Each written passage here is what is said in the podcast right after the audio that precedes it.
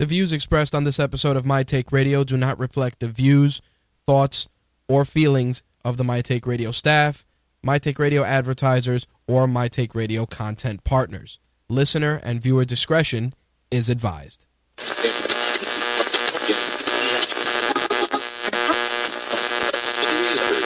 This coverage is live and uncensored, so if you have any small children present, you may want to have them leave the room.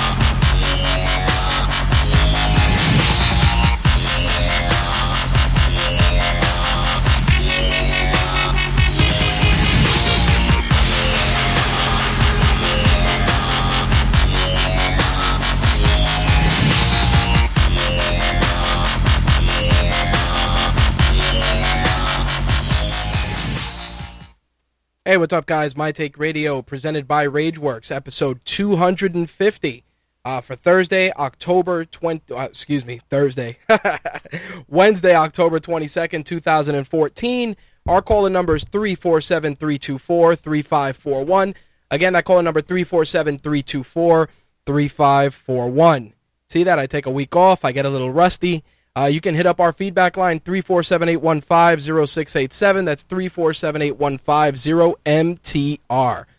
If you want to join in the chat, you can go to mtrlive.com or gfqlive.tv and interact with all the other listeners, plus yours truly, while the show is in progress. The archived episodes are available on iTunes, Stitcher, and TuneIn Radio. If this is your first time tuning in, uh, My Take Radio is a variety show covering mixed martial arts, professional wrestling, gaming, and entertainment.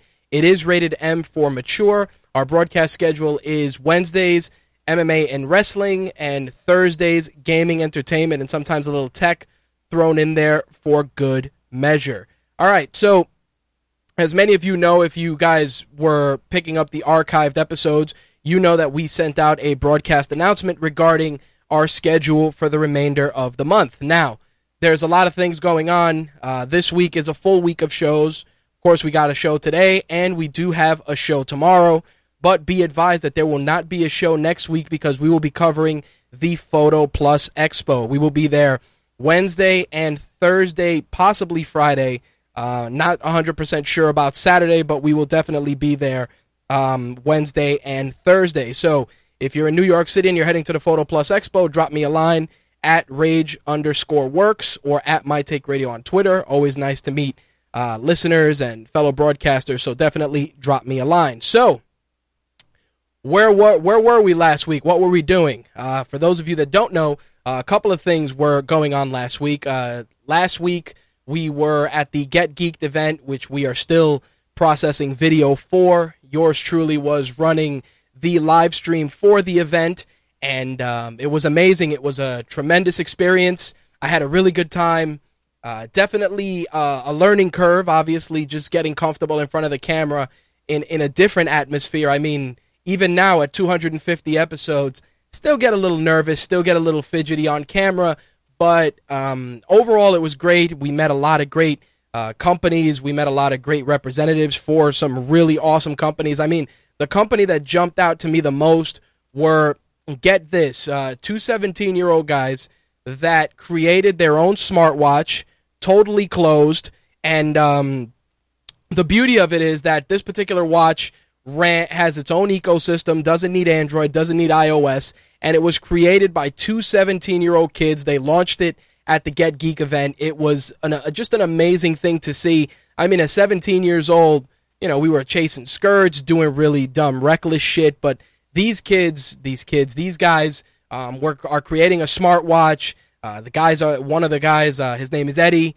Has the title of CEO already. Just it, it's it's just an it was an amazing experience to t- to see two 17 year old guys um, put out a, a, full a full smartwatch. It was it was insane So um, definitely props to them for that, and and hopefully we'll get a review unit so you guys can check it out. Uh, they created this watch for students so that they wouldn't fall asleep in class. Um, it's called the Spark, and once I get more information, I will try and share it with you guys. But the videos that we did take for the live stream, I am actually uploading them to the RageWorks YouTube channel. In case you guys didn't know, we have uh, My Take Radio TV on YouTube, which is getting mo- on, on pretty much all the show stuff, and then a lot of the other stuff, movie trailers, game trailers, etc.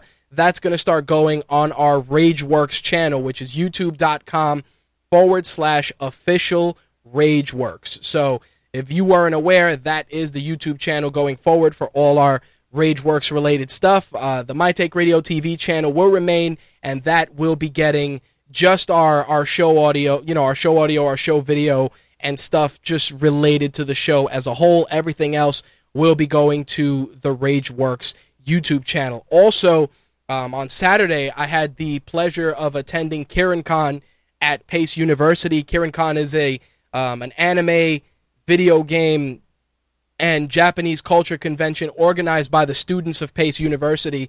And myself and Danny from Royal Flush Magazine were invited to speak about um, covering events, journalism ethics, and it was probably one of the greatest things I've ever been a part of. And I'm not saying that just because, you know, I was a speaker and I was a, you know, I was doing a keynote, but because there's so many college kids and, and just so many people younger than myself and most of our listeners that are really into starting their own site, becoming a part of, of the new media um, experience, and to see so many young people taking notes, asking questions, I it, it, it was it was great. And these these individuals, these students, they were they were sucked in. They came in, they sat down, and they were ready to rock and roll. They were taking notes, they were asking questions, and you know, afterwards, I had a, a really big, uh, not a big moment of clarity, but I realized that what I'm doing and, you know, what many of you guys that run your own podcasts and your own sites, um, everyone is younger than I'm not that old, Jesus Christ. but but in all seriousness, um, you know, it, it was it was very cool. It was very cool to see uh, so many people just asking so many questions and being genuinely interested in you know creating a presence for themselves and covering events correctly and using the right ethics to to cover events and it's funny because I, I shared on I shared yesterday on Facebook just some stats for the show you know how we're approaching 2000 downloads a month et cetera et cetera and I wrote in my update that it's not about the free shit it's not about attending events it's about paying it forward creating something unique uh, special and still maintaining my own voice. And to see the show being downloaded globally is just incredible. And like I said, being able to share that with a new generation of, of bloggers, podcasters, and new media content producers was just an amazing, amazing experience. So for, for me, it was it, it was a crazy, crazy week. And next week is going to get even crazier. And the week after that, we got Engadget Expand in November. We're also going to be at Tech 808 which we're really looking forward to. Um, especially myself, there's a lot of really great speakers there that I want to interact with and learn from, and you know, it's just it's just been a wild ride. So um, it's it's uh, our broadcast schedule is going to be a little funky, and for those of you that are trying to get the shows on a weekly basis, I apologize, but we are trying to put other content out there. Um, we got a buried Halloween special from Quark and Blade. Those guys, they did a really great job with it. Uh, you can check that out. Uh, we interviewed the organizers from KieranCon. That's up there as well. Plus, we're going to try and throw some other stuff up there for the remainder of the week that we're not doing live shows. So there you have it. That's where we're at. Uh, a couple of other things I want to get into, just some housekeeping as a whole. Um, MyTakeRadio.com is currently being transitioned to the same layout as RageWorks. We've been doing a lot of testing behind the scenes. So once again, all the archive content that's there, uh, movie reviews, game reviews, etc., it is not going anywhere. Uh, a couple of people still ask me, so I got to remind them uh, that content isn't going anywhere. But anything else, all our new content is on RageWorks.net. I can't stress it enough. Uh, definitely RageWorks.net. Add it to your RSS feeds if that's how you're getting your updates. And we're also going to try and start doing email newsletters. I mean, I was doing them for My Take Radio but I kind of dropped off because it's it's just another thing that has to be done. But I'm going to try and do that going forward. Just try to do stuff via the newsletter and give newsletter subscribers some some cool perks as well. As for the My Take Radio app going free, we are still working on it. It probably will not be finalized until 2015, so I figured I would put that out there as well. So, what's on deck for tonight? We're going to talk about the week's MMA news, including War Machine attempting suicide, which as as as funny as it is for a multitude of reasons, it's just the, the guy just doesn't get it. We're going to get into that. Um, we're going to talk about obviously the Cain Velasquez situation and what that does for the upcoming UFC event. In addition, we're going to talk about Monday Night Raw and we're going to get into a little bit of uh, armchair booking with regards to the Hell in the Cell pay per view that's going down this Sunday. Of course, the Rageworks MTR staff will be holding it down with the live blog, and you'll be able to check that out and follow along on Sunday night. So, let's get the ball rolling and jump into the week's MMA news, shall we?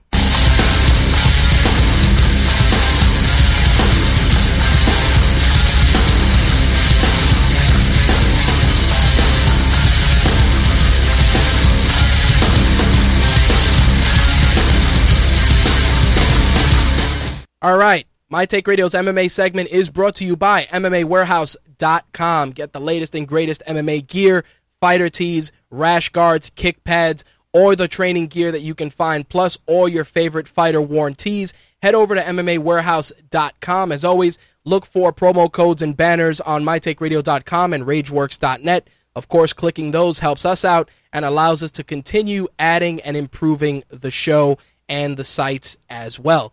All right, so first up, new UFC signee Holly Holm, who everybody's been watching very closely. She is probably the most talked about fighter, second to Gina Carano with regards to an octagon debut.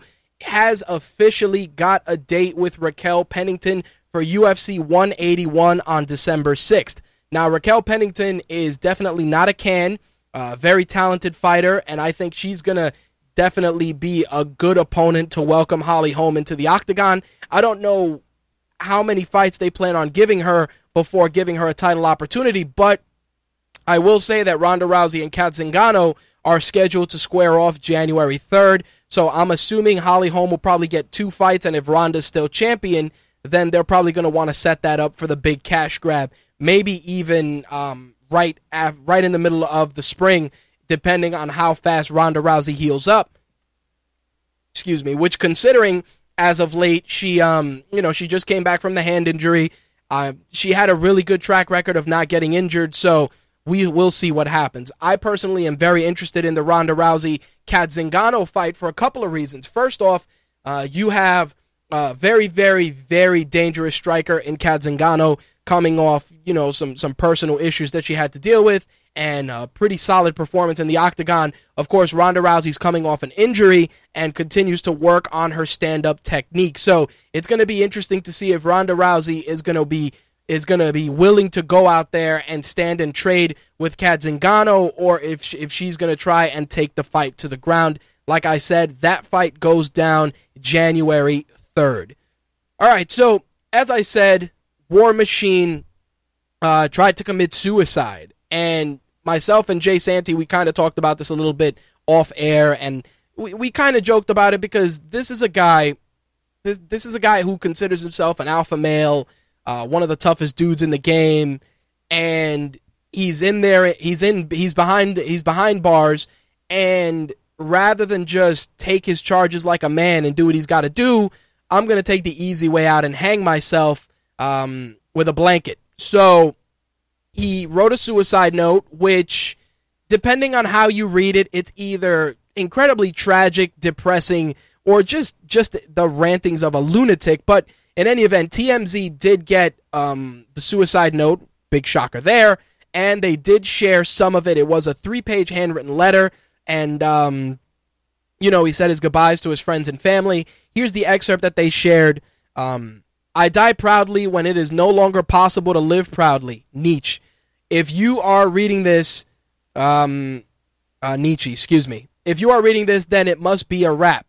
I refuse to live a parasitic life relying on taxes and the generosity of friends for food and shelter, never being able to give back. To Christy, my one true love, I love you and I planned on being with you forever. Finding what I finding what I found that night was devastating to me more than you will ever know. Not just the unfaithfulness, but the way you cared for him and protected him. I'm a good person with a huge heart, and everybody who knows me knows that, especially Christy. He closed out his letter by saying, I was never meant to live in this era anyway. Follow your lives, uh, follow your dreams, and think for yourselves.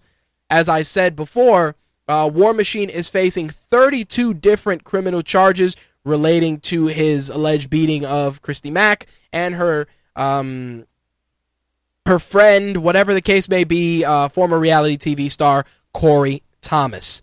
Um, now, here's the thing.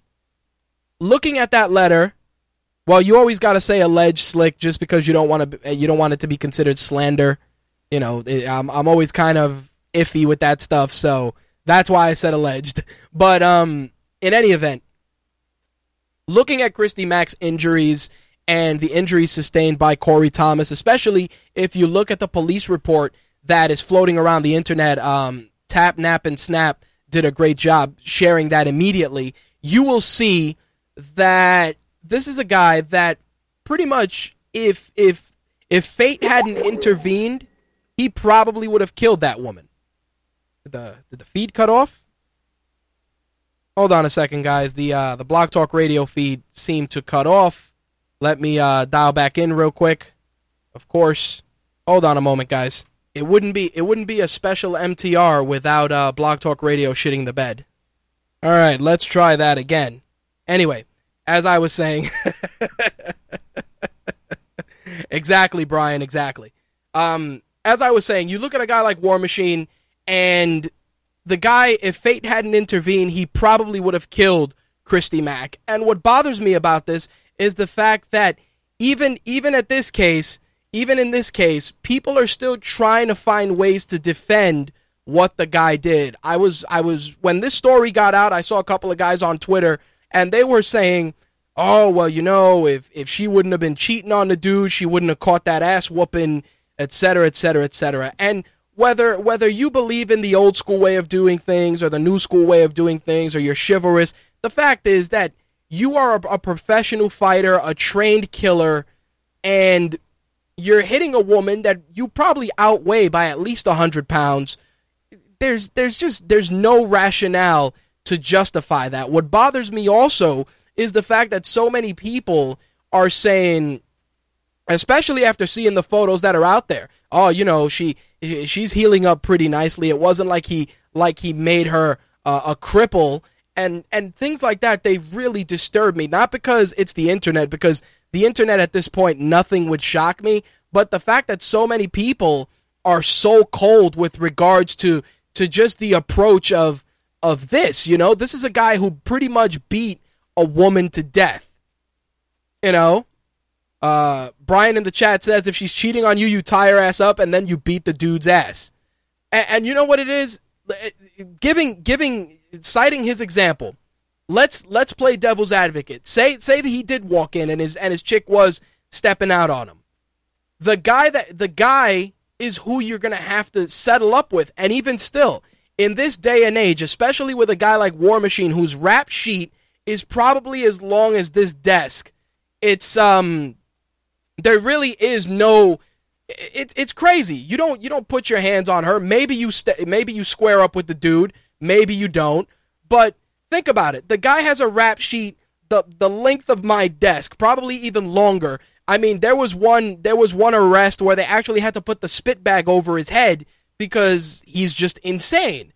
And at that point you say to yourself, "All right, clearly my rap sheet is very long. If I if I beat the fuck out of this dude, I'm going to catch a charge and be in jail for a long time. Is this worth it?"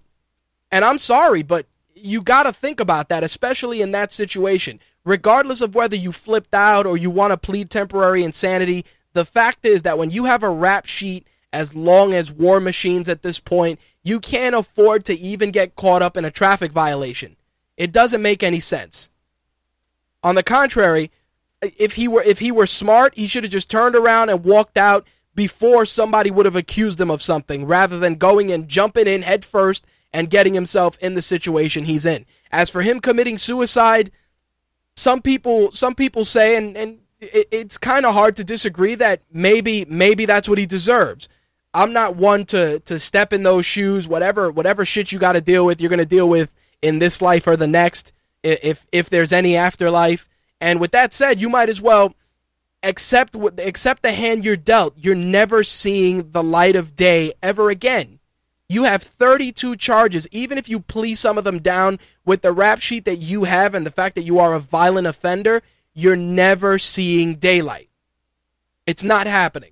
And in that and with that respect, I got to say that the the suicide attempt, it could be an insanity plea because that's the thing that got me. I said to myself, maybe War Machine's contemplating the suicide so he can plead insanity and try and plea out. And it's crazy that you have to think that way, but it, it the shit could happen, especially if he has a, a, a, decent lawyer. A decent lawyer can pitch the insanity defense, and maybe they'll go by that. But still, considering his lengthy rap sheet and the fact that he pretty much almost beat the woman to death, I don't think the insanity defense is going to fly.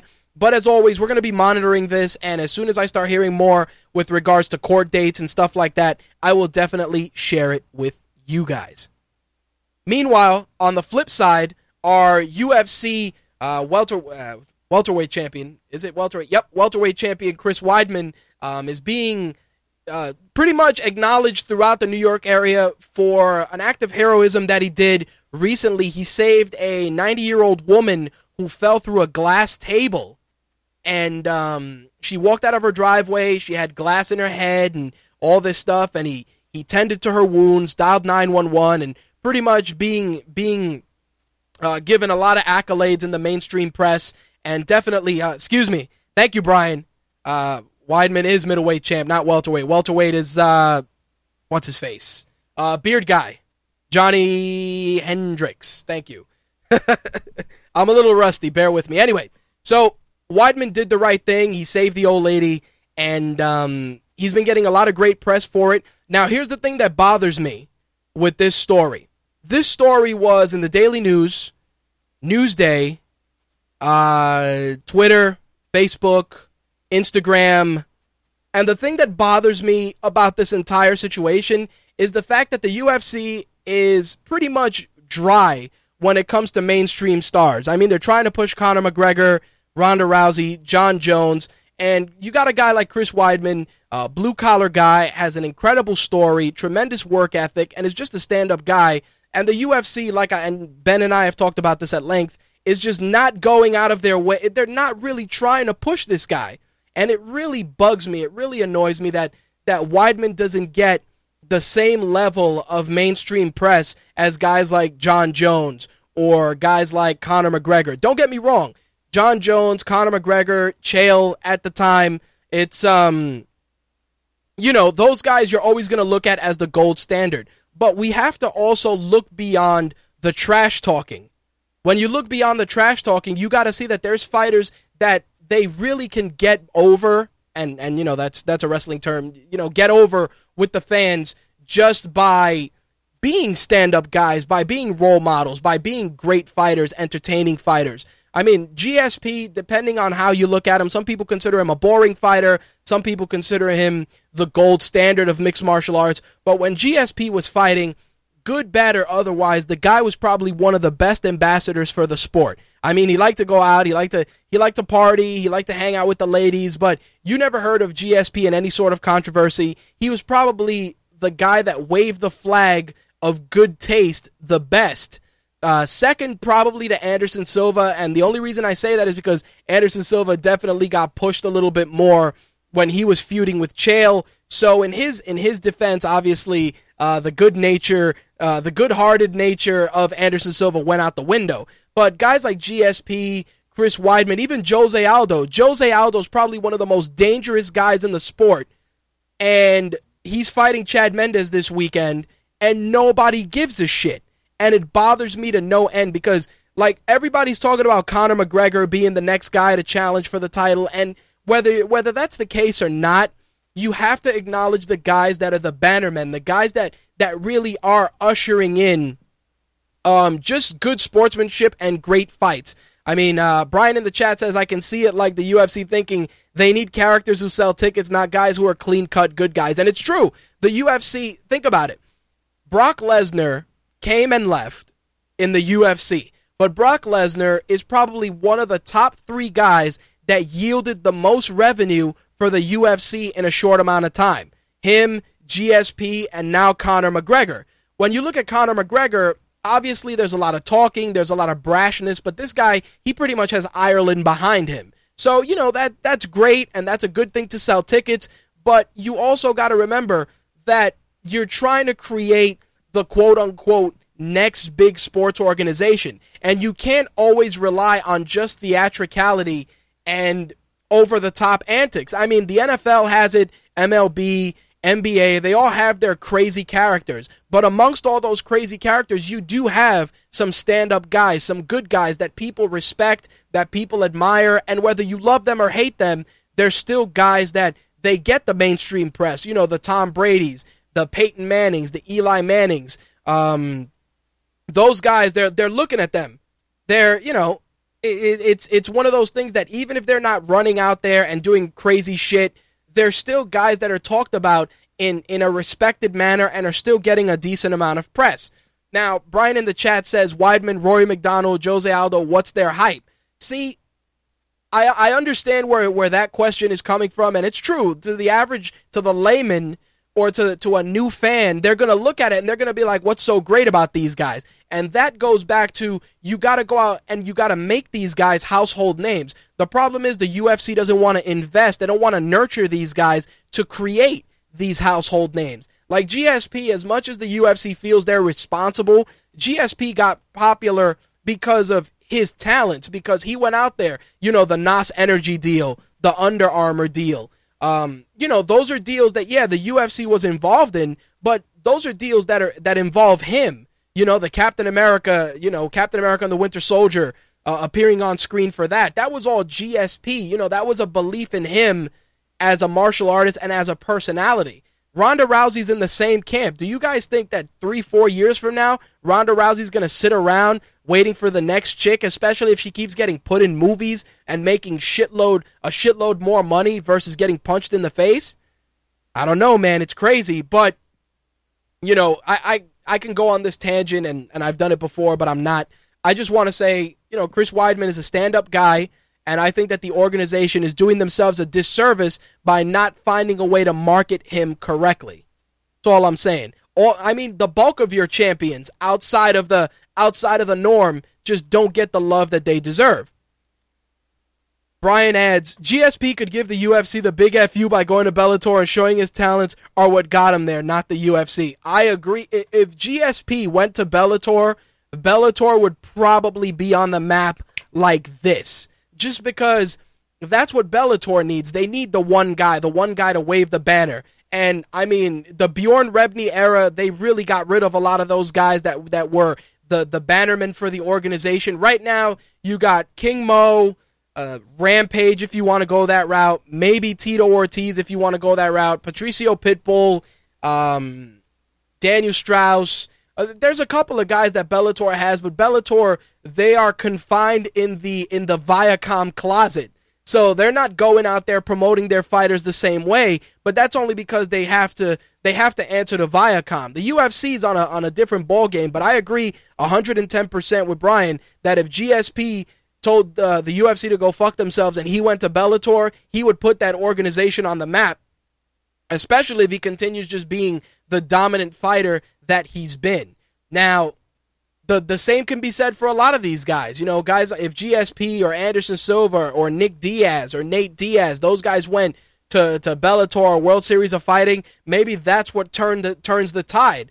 But when you look at a, at a guy like Brock Lesnar, who is rumored, and I say this with a big set of quotes, rumored to be contemplating a return to the cage, Dana White, as much as he tries to not acknowledge it, he is probably chomping at the bit for Brock Lesnar to make another run in the octagon. Whether, whether he wins or he loses, the fact is that Brock Lesnar, love him or hate him, puts asses in seats every every guy that he's fought wants to fight him again.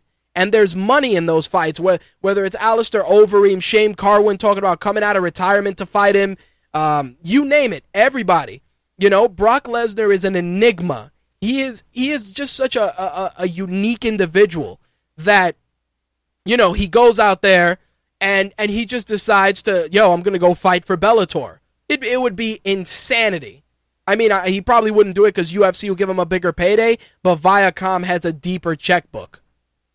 So, Brian, b- before I move on, Brian in the chat gave me an awesome scenario. He goes, Picture this Vanderlei's pissed at the UFC. Here's Sandstorm at Bellator after the Ortiz Bonnar fight. Boom.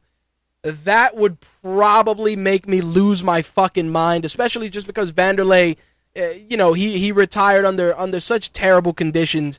And, um, you know, t- take it for what it's worth, but I- I'm concerned that the lifetime ban would definitely be a factor in that. But I do think that Vanderlei may get back in the cage internationally. You never know. He may get back and start doing uh, Muay Thai kickboxing once again, or maybe he might try uh, ONE FC. ONE FC would probably be the best fit for him, uh, considering that they deal with Japan, Singapore, uh, some of the, you know, a lot of a lot of the areas out in the east. So I think that would be a great fit for him. I'd I'd love to see that though. I think Vanderlei and Tito Ortiz would be a tremendous fight. I think people would lose their fucking minds. And whether Tito Ortiz gets killed or not by Vanderlei, people would definitely tune in, especially if you give that shit away for free. All right, so I got to go through a couple of fight cards and a couple of fights that are coming together. Uh, UFC on Fox 13, December 13th, Phoenix, Arizona. Uh, Claudia Gadelha, who is 12 and 0, is taking on Joe. I'm to mess up this poor girl's name because uh, she's probably Polish. Uh, Joanna Jed Jedrzejczyk. She is seven and zero. Oh. Um, also on that card, Junior Dos Santos, Stipe Miocic, which is going to be a great main event. Nate Diaz back in the octagon facing off Rafael Dos Anjos. Uh, Alistair Overeem is facing Stefan Struve, which um, I hate to say it, but if Alistair Overeem loses to Stefan Struve, they gotta cut him loose. He's gotta go. I hate to say it, but he's gotta go. Bellator, ONE FC, maybe Glory Kickboxing. But Alistair Overeem in the UFC, that shit's come and gone. I hate to say it, but the facts are the facts. Also on that card, Derek Brunson and Ed Herman is going to be a very, very good fight. That might that might steal the show. Also, Gabriel Gonzaga, Matt Mitrione, just because both guys are known for violent finishes, and I have a feeling that in that fight, Matt Mitrione is going to make a serious impact and try and make a good run in the heavyweight division. And I think if he if he has a great performance against Gonzaga, I think he'll probably get a, a top 10 opponent and definitely try and secure himself a title opportunity. I'm looking forward to those fights. Like I said, UFC on Fox 13, December 13th, Phoenix, Arizona. It is going to be an awesome, awesome card. Also, um, Henry Cejudo, they finally figured out a weight division to put him in. He is moving to bantamweight, and he's also fighting on UFC on Fox 13. He's going to be facing Dustin Kimura, and that's going to be a bantamweight fight. Of course, Cejudo has had issues making weight in the UFC, so this will be his debut at bantamweight. All signs point to him fighting on the undercard, but it's still going to be a fight worth seeing. So we'll see how Henry Cejudo fares at bantamweight when he debuts on the UFC on Fox 13 event. Now, some controversy, a bit of a black eye for the UFC, courtesy of Cung Le. Now, many of you guys know that Cung Le was suspended for elevated testosterone levels. He was suspended for one year. Now, the last time, the last show we, we discussed this, there were questions about not only the elevated testosterone levels, but also the facility, the validity of the testing. There, there were a ton of questions. There was a huge cloud over uh, Cung Le's suspension. Well, as it turns out, the UFC announced that they are rescinding uh, Cung Le's suspension due to obviously testing positive for elevated testosterone at UFC Fight Night 48. Now, according to MMA Junkie, they say that the um, the company backed off, uh, UFC backed off its stance after several media outlets began questioning the procedures utilized on Cung Le. Um, the company used blood samples which were shipped to a lab in Hong Kong. However, the lab is not accredited by the World Anti Doping Agency. And of course, those results were challenged by Cung Le. So, because of that, Cung Le's suspension has been rescinded. The UFC issued the following statement. At Fight Night Macau on August 23rd, UFC contracted uh, contracted with an independent drug testing lab in Hong Kong to perform analysis, um, both blood and urine, on all fighters on the card. Additionally, the UFC requested the lab to test blood samples from four fighters for human growth hormone and also uh, EPO and testosterone. One of the athletes that was tested was Cung Le. The lab results from Le's tests were sent to the UFC and showed that his blood had total HGH levels outside of the reference range. Based on these results, the UFC decided to suspend Cung Le for 12 months. Now, after appealing the decision, the UFC has decided that the results have been inconclusive.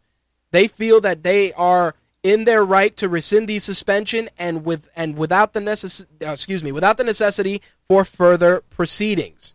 Uh, obviously, they're going to say blah blah blah. We're going to adhere to the highest level of athlete safety, et cetera, et cetera, et cetera. So, what is the what comes out of this uh, out of this entire chain of events? Number one, World Anti-Doping Agency has the final say.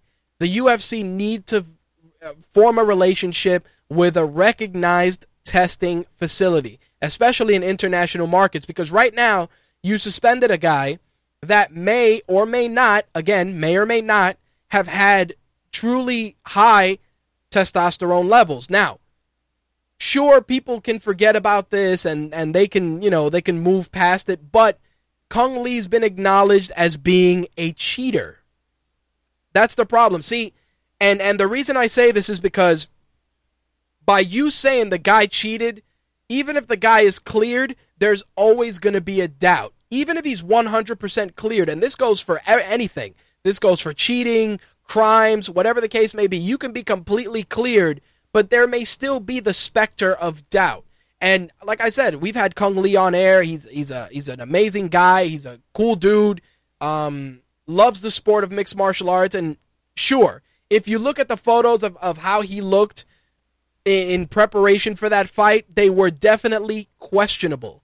They were. I'm not I'm not going to downplay that. They did look a bit questionable, but if if if he was tested if he was testing positive, the fact that the UFC shot themselves in the foot and couldn't prove it doesn't do them any favors. Obviously now, if Cung Le continues his fighting career, he will be cautious to ensure that his HGH levels are at the right level. But again, the the specter is there. Whether whether he's clear or not, people are going to look at him a little differently. I mean, like I said, that photo when I shared it on air and I showed it to everybody in the chat room and people that were watching the show, a lot of people were saying they're like, yeah, he definitely looks a little ripped for a guy that's you know in his 40s or, or a little over 40 and it raised a lot of red flags but like i said the ufc shot themselves in the foot.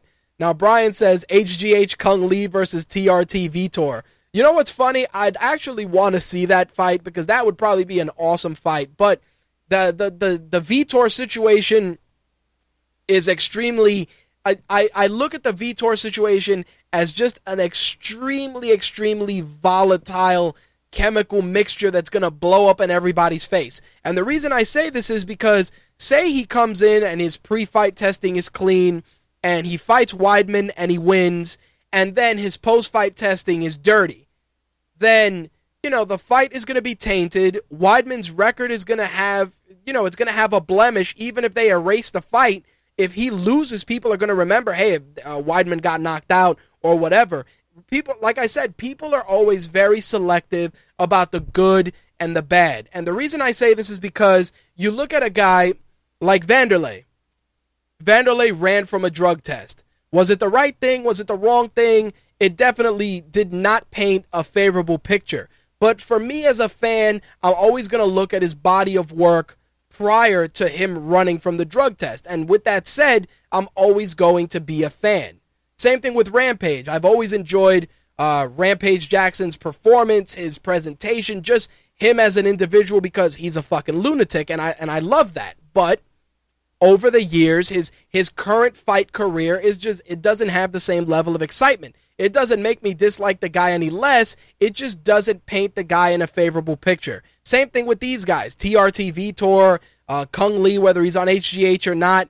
You're you're always gonna look at these guys a little a little differently than before people found out that they were testing uh, you know, positive for whatever the case may be. Of course, Slick continues to remind me to use the term allegedly, which is definitely the name of the game.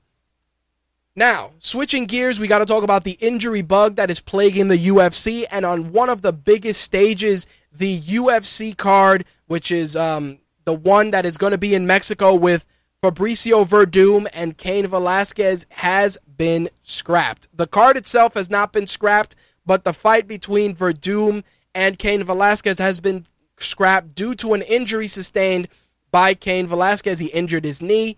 Due to that, uh, Mark Hunt will be uh, will be stepping in against Werdum for the interim uh, heavyweight title. Now, the thing that's crazy about this is that that fight is going to be rock'em sock'em robots. It is going to be tremendous. I think this is a great opportunity for Mark Hunt. Mark Hunt is is just an exciting guy. He's so laid back, and it's always a treat to watch him fight because it's it's you know two shots. I hit you, you hit the ground whenever he fights, and and I love it. I you know I love how humble he is, and I like the fact that nobody gave this guy a, a, a shot. In, as soon as he came to the UFC, you're like, ugh, this guy's not gonna make it, and he just proceeded to beat the shit out of every guy he got in the cage with, and you know that's something that you can't you can't excuse me you cannot acknowledge that. You can't. And for Werdum, obviously, it's a tough break because he was preparing to possibly uh, nullify Cain Velasquez's wrestling and also be prepared to stand and trade if need be. Now he's going to have to change his strategy completely because Mark Hunt is a completely different ball game. Completely different. And he's so dangerous. His hands are so dangerous that if Werdum gets tagged, it's going to be lights out. Now, it's funny because Mortis asked, think Mark Hunt can lose 40 pounds in three weeks? And Brian says, possibly, Mortis, possibly. When a title opportunity is on the line, I guarantee you Mark Hunt will fucking starve himself. This is probably one of those opportunities that, you know, you may never get again. And if it's a chance to, to you know, to go in the record books, a chance at glory, you're gonna make it happen. And honestly, as much as I would have liked to have seen Werdum and Cain Velasquez square off, I think Werdum and Mark Hunt is just an amazing fight. Now, Let's say Mark Hunt gets past Fabricio Werdum and is crowned your UFC interim heavyweight champion. You know for a fact that him and Cain Velasquez is going to be a fucking war. You want mainstream exposure, you want a big fight atmosphere. Mark Hunt and Cain Velasquez can definitely get the fucking job done. Brian writes starve, win belt, hit buffet table after weigh ins. I agree 110%. You know what the best part is? I love when Mark Hunt wins. He's like, So, were you ready to go out there and beat that guy's ass? Yeah. How does it feel to be UFC champion? Great. Anything else you want to add? Nah. It's all good. Brian, can I blow your mind right now? Brock Lesnar versus Mark Hunt. Oh my God. Brock Lesnar, who doesn't like to get hit, he would probably have his face detonated by Mark Hunt. The fact that Brock Lesnar still walks around with that scar under his eye from that zipper that Cain Velasquez gave him is just a testament to the fact that Brock Lesnar doesn't like to get fucking hit. To be hit by a, a napalm fist from Mark Hunt, it would probably crumble Brock Lesnar. Brock Lesnar needs to train and practice and, and uh, get accustomed to being hit in the face with, with serious fucking hands. I'm sorry to say it the guy, the guy, he just he just didn't like it. I mean, even when Shane Carwin and him fought, and and Shane Carwin tagged him a few times, you could see Brock Lesnar not a fucking fan. Now, of course, the easy argument is, yeah, well, if you get hit, you, nobody likes to get hit.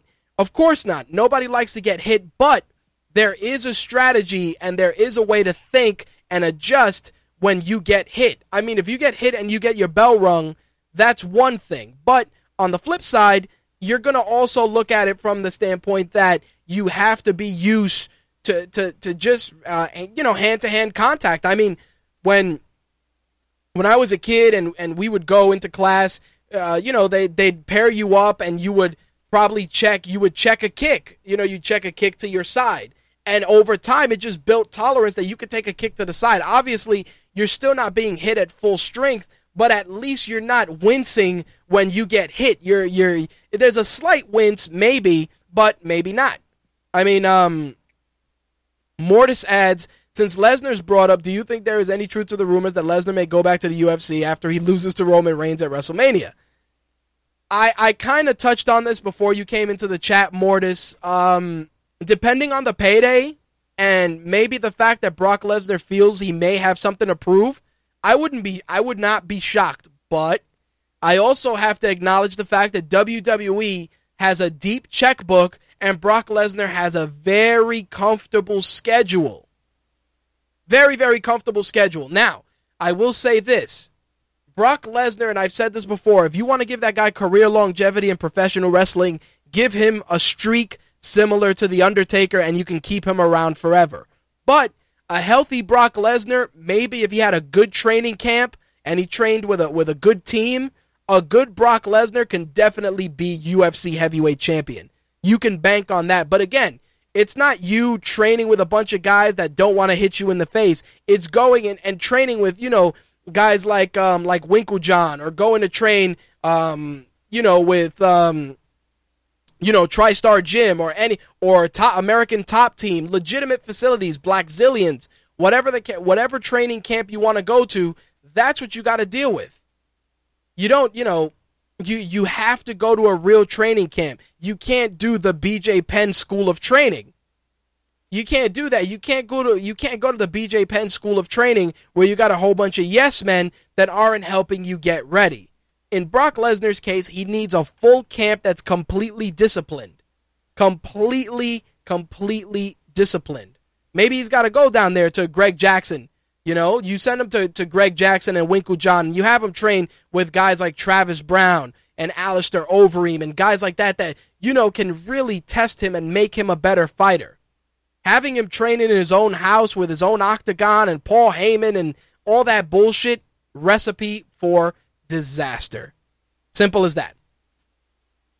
Uh, Brian adds, my client Brock Lesnar won the UFC title, conquered the streak, decimated John Cena, but damn, Hunt fucked him up. Brian then adds, I'd send Lesnar to Thailand. Oh yeah, well, if you send him to Thailand, he's gonna be fucking Tong Po over there. He's gonna be just beating the shit out of everybody because he's just the largest human being ever. But um, again, a lot of armchair booking. We'll see what happens once WrestleMania comes and goes, and we'll see if he heads back to the octagon. But Mark Hunt, Fabricio Werdum, definitely a fight worth seeing. A uh, couple of uh, small bits of news I got to throw in there. Uh, Chael Sonnen and, and Jim Ross are going to be announcing once again for Battlegrounds MMA when they have their event in the first quarter of 2015. Um, definitely a, a, great pairing. I heard I heard their commentary from the first Battlegrounds event. Um, well, let me let me let me rephrase. I heard Jim Ross's his opinions on working with Chael and the fact that he feels that they have great chemistry. And I will say, I think I think Chael has a great mind for the sport. I think Jim Ross, considering his his enthusiasm for the sport of mixed martial arts, definitely has something to add to the sport. And I think the pairing is fantastic. I mean, if not between you and I, and and this is just um, I'm paraphrasing, putting putting Chael in in JBL's seat on Monday Night Raw would probably yield some of the best commentary you can ever hear. If you do an announced team of Joey Styles, Jim Ross, and Chael Sonnen, it would be amazing. Because, because you know, I can I can go into a into a whole rant about wrestling commentary, and we'll discuss that in the wrestling segment.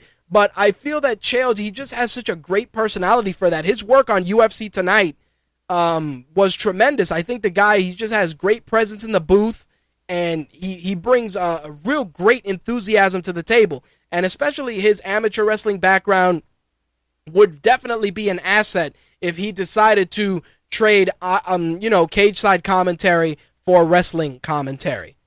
Uh, Mortis adds, I'm not a Chael fan, but I totally favor Chael over JBL for Raw commentary. It's true, man. That that commentary as of late is just is just shit. Brian adds Joey Styles, Jim Ross, and Chael Sonnen commentary alone would be worth buying the network for nine ninety nine. Uh, abso- absolutely. And and to to acknowledge what Mortis said, I do think that Renee Young has a future. Uh, is the future voice of Raw. I, I, I see it happening. She will be the first woman in the booth uh, on Monday Night Raw within the next five years. Uh, tremendous presence. They'll probably, her, Arda Ocal, and um, Michael Cole would probably make a solid booth. Definitely. I think they would make a tremendous, tremendous booth if that were the case. Anyway, just to wrap things up, Paulo Thiago is officially cut from the UFC. He lost seven of his last nine fights. He lost three in a row, so he is officially out of here. Um, another injury has struck the um, UFC 180 card, and that is Joe Lauzon withdrawing from his fight with Diego Sanchez. Um, MMA Junkies reporting that he was forced to with, uh, forced to withdraw, but they the UFC has not officially announced the news yet. This is um, Diego Sanchez's second opponent. His first was Norm Parke, who pulled out due to injury, and obviously now Joe Lauzon. There's still time to possibly find him a replacement, but there's you know the window is closing because the fight is three weeks away. Uh, UFC 180 goes down November 15th in Mexico City. So there you have it, folks. Um, a pretty light week with regards to MMA news.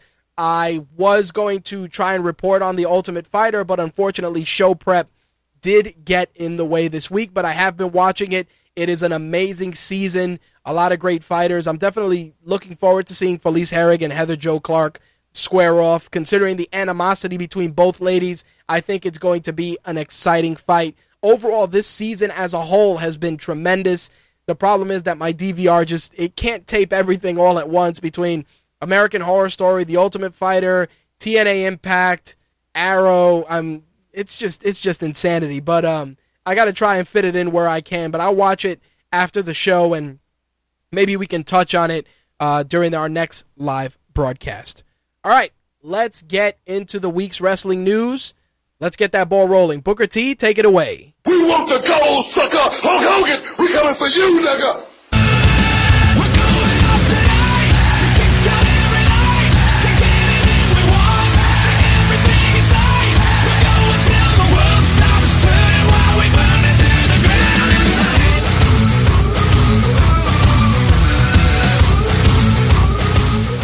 All right, so this was the go home show right before uh, Hell in the Cell, which goes down this Sunday.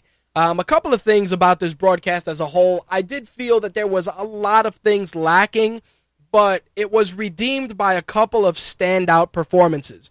Obviously, first one we got to talk about is Damien Mizdow and also the one and only Dean Ambrose. Plus, we got a surprise appearance by hardcore legend Mick Foley. Now, I, I want to talk about one thing that has become almost almost a habit with Monday Night Raw since the authority has taken control, and that is Triple H pretty much opening the show almost every week.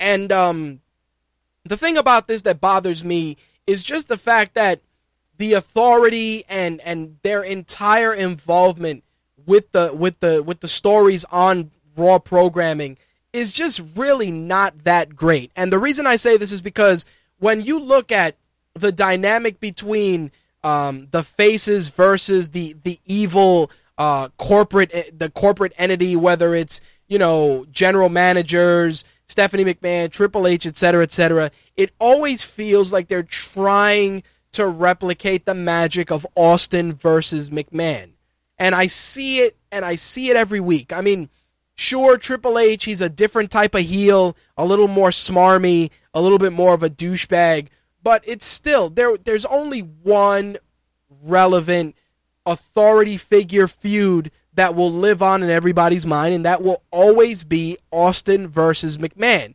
Because Vince McMahon not only was he a great player coach, but he was definitely just a, a more I don't know. He just had more presence. Now, Brian says Austin versus McMahon equals Ambrose versus Triple H. I would love that to be the case. But the problem with Triple H is that his opinion is extremely, when he tries to interact with Dean Ambrose, it always comes off as condescending. Like he's always clowning the gimmick. And that's my issue with Triple H as an authority figure. When when when you're trying to be when you're trying to create new stars, you're you're you shouldn't be dismissive of their gimmick at large. I understand, you know, Dean Ambrose's crazy gimmick. Um, it, it has its high points and its low points, but it's a basis for who he is. I mean, you look at you look at guys like Stone Cold Steve Austin, Brian Pillman, uh, the Ultimate Warrior, Scott Steiner. These are guys that are legendary talkers, maniacs, insane lunatics, each in their own special way.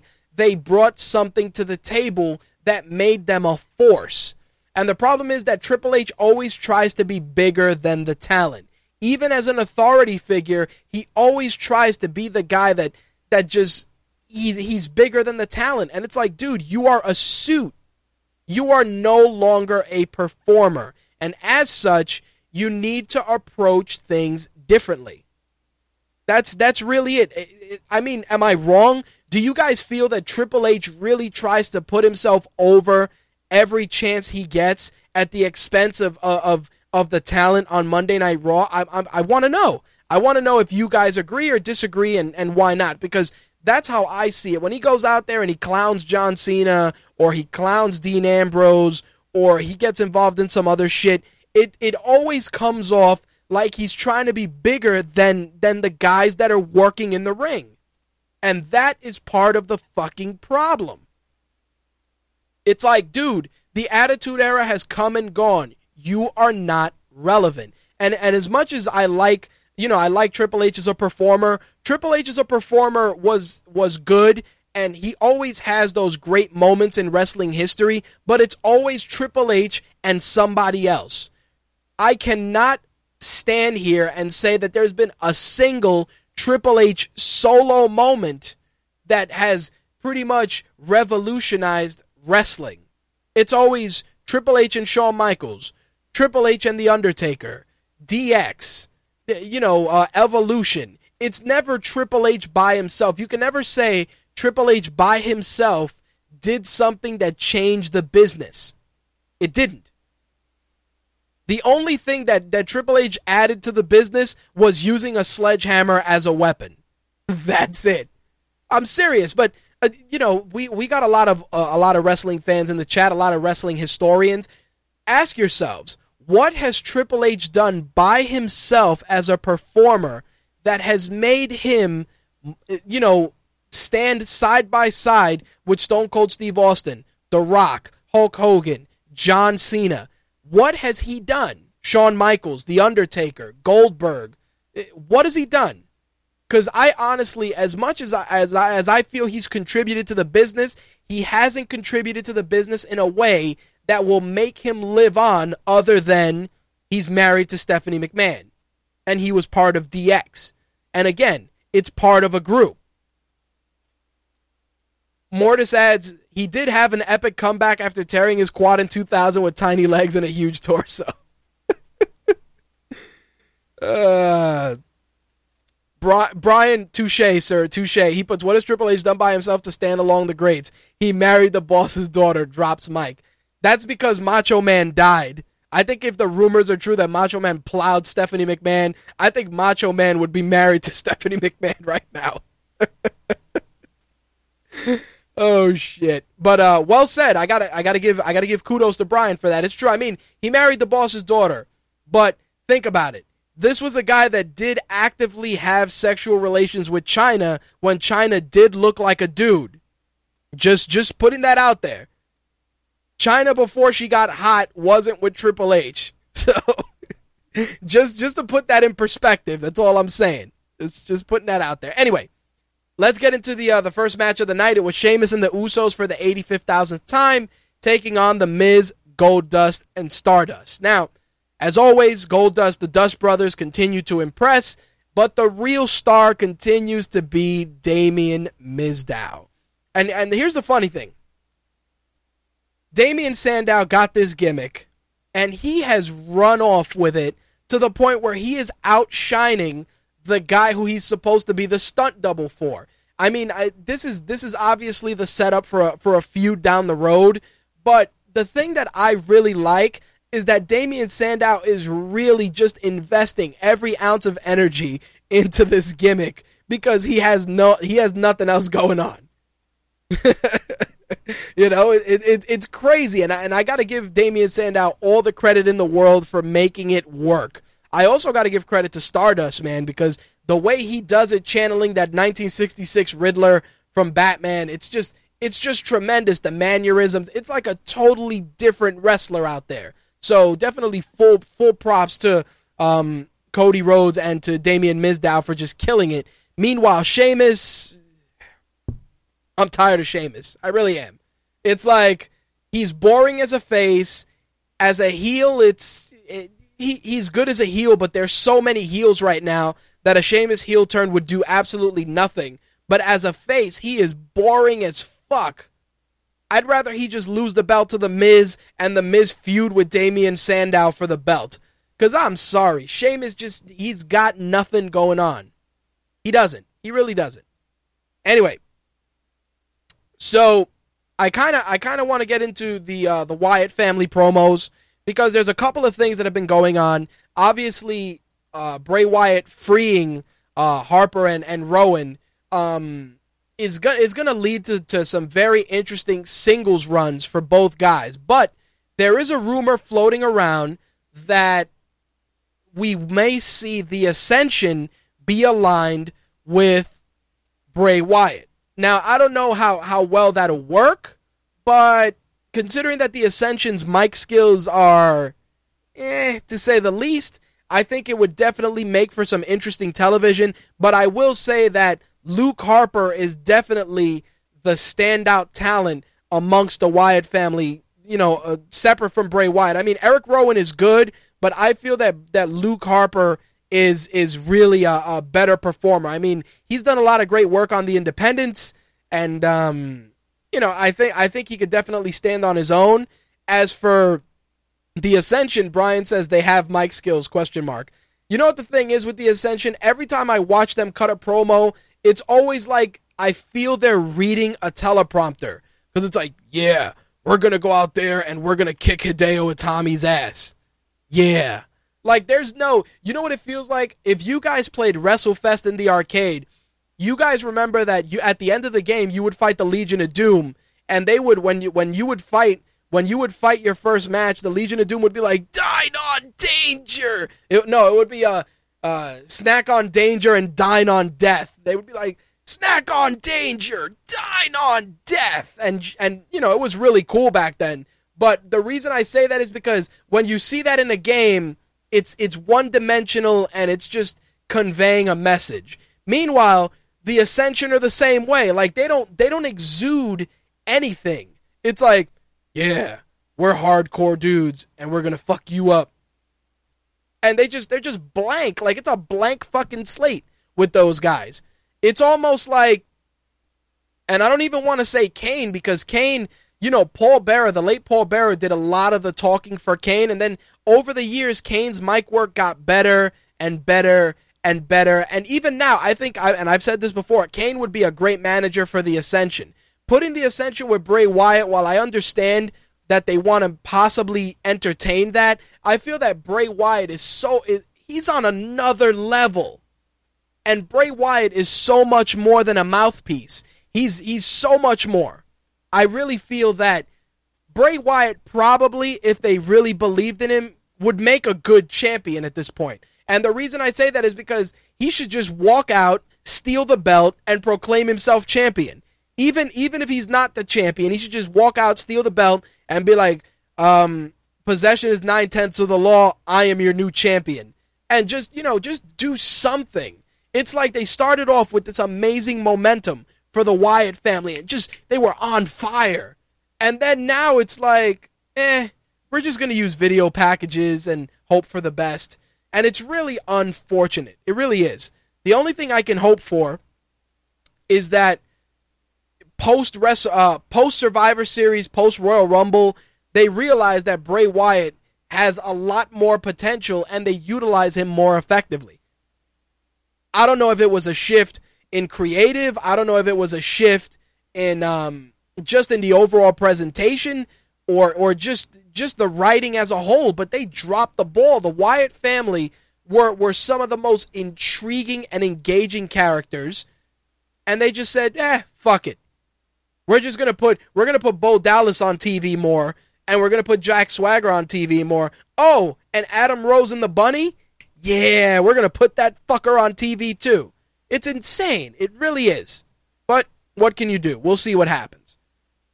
So, um. Brian writes, "We may just be kept waiting for something awesome to happen with the Wyatts very soon. I guess I guess uh, story mode in WWE 2K15 is going to be the only way to see them get over." All right, so AJ squared off against Alicia Fox for the 85th time. And yeah.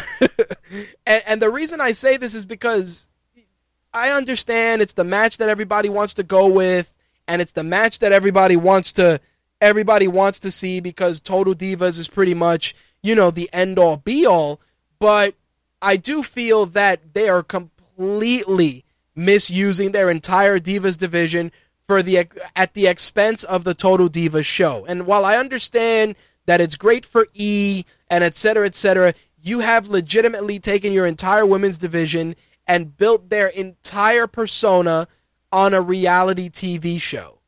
Obviously, excluding AJ from the equation, and we'll talk about that later on. But it's just it's just not doing the division any favors. It is truly a shame that pretty much TNA Impact, Shimmer, and any other organization, Valkyrie, which is a local uh, organization here in New York, have better women's wrestling than WWE has had in the last three years. And it's crazy because it's it you know we can say oh well you know they got Charlotte they got Bayley, they got Sasha Banks etc etc yeah they do but they're on NXT some of them may not make it up to Raw just yet and if they do, what are you going to do? Stick them on Total Divas too? Like, think about it. Are you going to take um, Charlotte because she's the daughter of Ric Flair and throw her on Total Divas and sacrifice a good women's performer? Are you really going to do that just because, you know, there's name value there? It's insane. I, I, I don't disagree. Brian adds NXT greater than the main roster. I agree 110%. NXT could probably get two hours of TV and put on a better show. And, and I've talked about this before. NXT is written by one guy with an assistant. Raw is written by like three guys and Vince McMahon. What does that tell you? Just saying. Anyway, so we um and and this is the this is the funny thing with this. Um Randy Orton and John Cena have themselves a very decent decent promo, but um, Paul Heyman interrupts, and Paul Paul Heyman brings that promo full circle. Now the funny thing is, John Cena and Randy Orton have squared off for for for ten thousand different times. You know they've squared off uh, in the early goings with Evolution, without Evolution. Um, you know, rapping John Cena, non rapping John Cena. There's so many matches between the two of them, and the fact that they're acknowledging it so freely just shows that WWE realizes that this is about as secure of a match as they can give us, the fans. And my issue with this is the fact that, and I've said this before, you have three hours of live television, two hours on SmackDown, you have an hour of main event, an hour of NXT how can you not have anybody in that amount of time that can be a credible main eventer? I, I, I say it every time. Look, I understand. Randy Orton, John Cena, they are the the end all be all. They are your your premier faces of your company, and I understand that. But to to shovel this match down, to shove this match down everyone's throat, and then on top of that, dangle the carrot of making it a number one contenders match to face Brock Lesnar, we know that it is pretty much a foregone conclusion that John Cena is going to win this match and face Brock Lesnar. I mean, they could give us a curveball and Randy Orton could win, but after the issue with Seth Rollins at the end of Raw, which I'll get into, I kind of don't see that happening. Now, again, Paul Heyman being the savior that he is, pretty much brought everything full circle, and I really liked the way it was done. And of course, he ate an RKO for his troubles, as did John Cena. Now, my issues with this are the fact that obviously we haven't seen Brock Lesnar. He's chilling at home, uh, you know, eating deer meat and mashed potatoes and looking at his at the WWE title on top of his fireplace, and that's great. But I do feel there is definitely a void there when you don't have something else. And the reason I say this is because having Paul Heyman on Raw every week is a better is better than having no Brock Lesnar and no Paul Heyman. That's my issue. Right now, it's John Cena, Randy Orton, Ambrose, and Rollins carrying the entire product, and everybody else is just playing, um, you know, co-stars at this point. And the only reason that Ambrose is even in the spot he's in is because Roman Reigns is injured. Let's let's be realistic because nobody was sold on Ambrose until Roman Reigns got injured. I hate to say it, but it's fucking true. Anyway, Rusev squared off against Big E Langston, and first of all, Big E sighting, which is great. Second of all, we know how this match was going to end.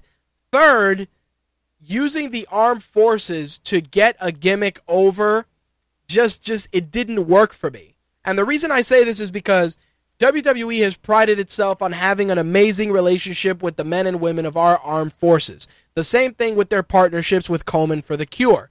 And as much as I love all the great charity work that they do, it frustrates me um, when you parade Kathie Lee Gifford and Hoda out there for the at the expense of Komen for the Cure and trying to raise awareness with two drunk old harpies who have absolutely nothing to offer the product. Same thing in this instance. You're taking a member of our armed forces that allegedly hops the barricade to get kicked in the face by Rusev, what, to make the Big Show angrier than he is? I think if I were the Big Show, I'd be pissed off that Rusev gets to see Lana naked and I get and he and you get your ass whooped every week. I'd be more upset about that. Like that's what bothers me. I feel that using um a member of the armed forces to get over this feud is just it just doesn't do anybody any favors. Rusev already is is a bona fide heel. He has incredible heel heat, and the Big Show's doing a decent job carrying this feud. That entire turn of events was not necessary. I really felt that it just didn't do anybody any favors. Really didn't. But I'm not the one that writes the shit. I'm just the one that talks about it. Anyway, we got another awesome Dean Ambrose moment. He was watching Kane's See No Evil, which I actually started watching, and um, hopefully I'll have a review for it this weekend. Definitely not terrible. The first uh, See No Evil wasn't bad. The second, definitely not terrible. But in any case, Ambrose is watching the movie, and um, a nice exchange between John Cena and Dean Ambrose. Uh, the the thing that made that entire exchange work was the fact that you know the, there was a little inside baseball with John Cena being called Superman and um, Ambrose acknowledging that he's Batman, and um, John Cena then turning the turning turning the uh, turning it into a different reference and acknowledging Dean Ambrose as the Joker. We've always joked about Dean Ambrose having a lot of Joker tendencies, a lot of Heath Ledger Joker tendencies alongside, which I've said before, Brian Pillman, Stone Cold Steve Austin. Um, but I feel that there was there was a, a, really really great exchange, a lot of great mic work there. Uh, John Cena, when he's natural and his delivery's on point, and he's not delivering the fucking Honey Nut Cheerios promo, he is a he is a good talker, and I think him and Ambrose have great chemistry. If you decided to do a real full fledged feud with these two guys, I think it would give us some really really good television. I, I gotta say that. I also liked that Dean Ambrose, when he was told that he was the Joker, he made a really, really douchey face, and then he says, "Why so serious?" Like it was, it was such a perfect promo that it really put everybody on notice. Because the minute that he said that, Twitter fucking lit up like a Christmas tree, and everybody's like, "Oh, that's pretty cool." Um, yeah, let, yeah, let, you know what the problem is? I could probably play this promo, but I don't know uh, how YouTube will respond. And not only that, I got to see if um, WWE has it. So uh, let's let's take a look. Let's see. I think I, I think I have it. I think. don't don't quote me on it. But um like I said, just I, I really felt that the, the chemistry was there. It really worked out and I'm I'm looking forward to I'm looking forward to Ambrose and Rollins match. Um this wasn't the only Ambrose moment. We do have a moment with um with Mick Foley as well, but um let's see. No, no. Of course, WWE doesn't put that on their YouTube channel. They put everything else, but they don't put that. Any in any event. Wait, oh, am I right? Yeah, they definitely did not share that, and and why should they? Because that's the segment that actually got people talking. But I really liked that. I felt again it was a great segment, and this is one of two great Ambrose moments. Um, but before we get into that, we got to talk about Brie Bella, Summer Rae this is pretty much uh yeah, not not not the match that anybody gives a shit about. And the reason is because Brie Bella all of a sudden developed into a very serviceable wrestler and then she I don't know, I don't know if it's because she's feuding with Nikki and Nikki's wrestling is shit, but to have a match with Summer Rae and have it be so dreadful is just it, it's it's just unfortunate. Again, that's not to say Brie Bella's a great wrestler by any stretch of the imagination. She's a good wrestler. But Summer Rae, everybody talked about how good Summer Rae was in NXT and how well she would fit in on the on the main roster and she's going to have good matches and I'm not seeing it. I'm definitely not seeing it. Instead, we're getting um, a, a, passable match with a couple of botches, and it's all for angle advancement purposes. And it's it's truly a shame that Brie Bella has to rely on Daniel Bryan's yes chant to get any sort of a reaction because her wrestling is fucking piss poor. And I don't know where it went wrong because she was she was learning and she was getting better every week. And then all of a sudden it just fucking took a nosedive. But what can I say? So we get another moment with uh, Dean Ambrose coming out being a complete fucking psychopath and um, he he abuses Seth Rollins in a in a moment that truly truly has to be seen to be believed. Check this out. Let me see if I could uh, pull this up.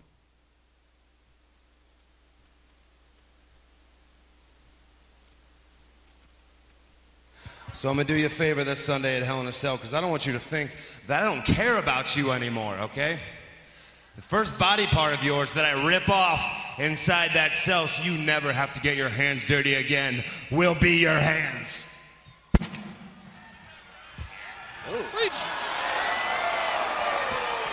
Oh. Reach. Loaded arm.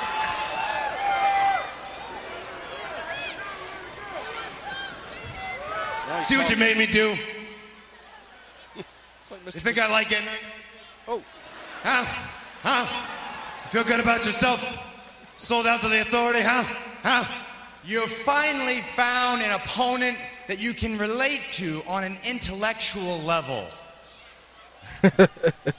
I mean, look, we all know you're never, ever going to be able to beat me. But hey, on the bright side, at least you can parlay this into a, a comedy career. You could open up for uh, Carrot Top, right? or uh, or Gallagher or Louis C.K. Or, or, anybody like that. Nice Louis I mean, C.K. reference. You gonna bring out the watermelons? What do you got? You got balloon animals in there? What, what's the deal, huh? Let's all give a big hand to the world's biggest sellout. Whoa! Oh, hand it to you. I sold sold out. So what? I sold the Shield out. I sold Dean Ambrose out. So. So as I was saying, um, what? Pause that. I, I kind I felt that you know the entire exchange was very well done. I also liked Mick Foley's involvement. I felt that Mick Foley really brought everything full circle, and they really had to utilize Mick Foley to get everybody interested in Hell in the Cell because all the booking that was done for this card was done within the last week or so. Like all the matches came together, and they were even even last Monday when they fought with the contract on a pole match. That match was supposed to take place on the pay per view, and then they were going to have the match afterwards. And of course, the booking got changed, everything got changed, and you know, here we are. And my issue with that is the fact that, you know, while it is while it is cool and I think it, it adds to the overall you know, to the overall product, I felt that they had to bring Mick Foley out there to remind everybody that it was Hell in the Cell.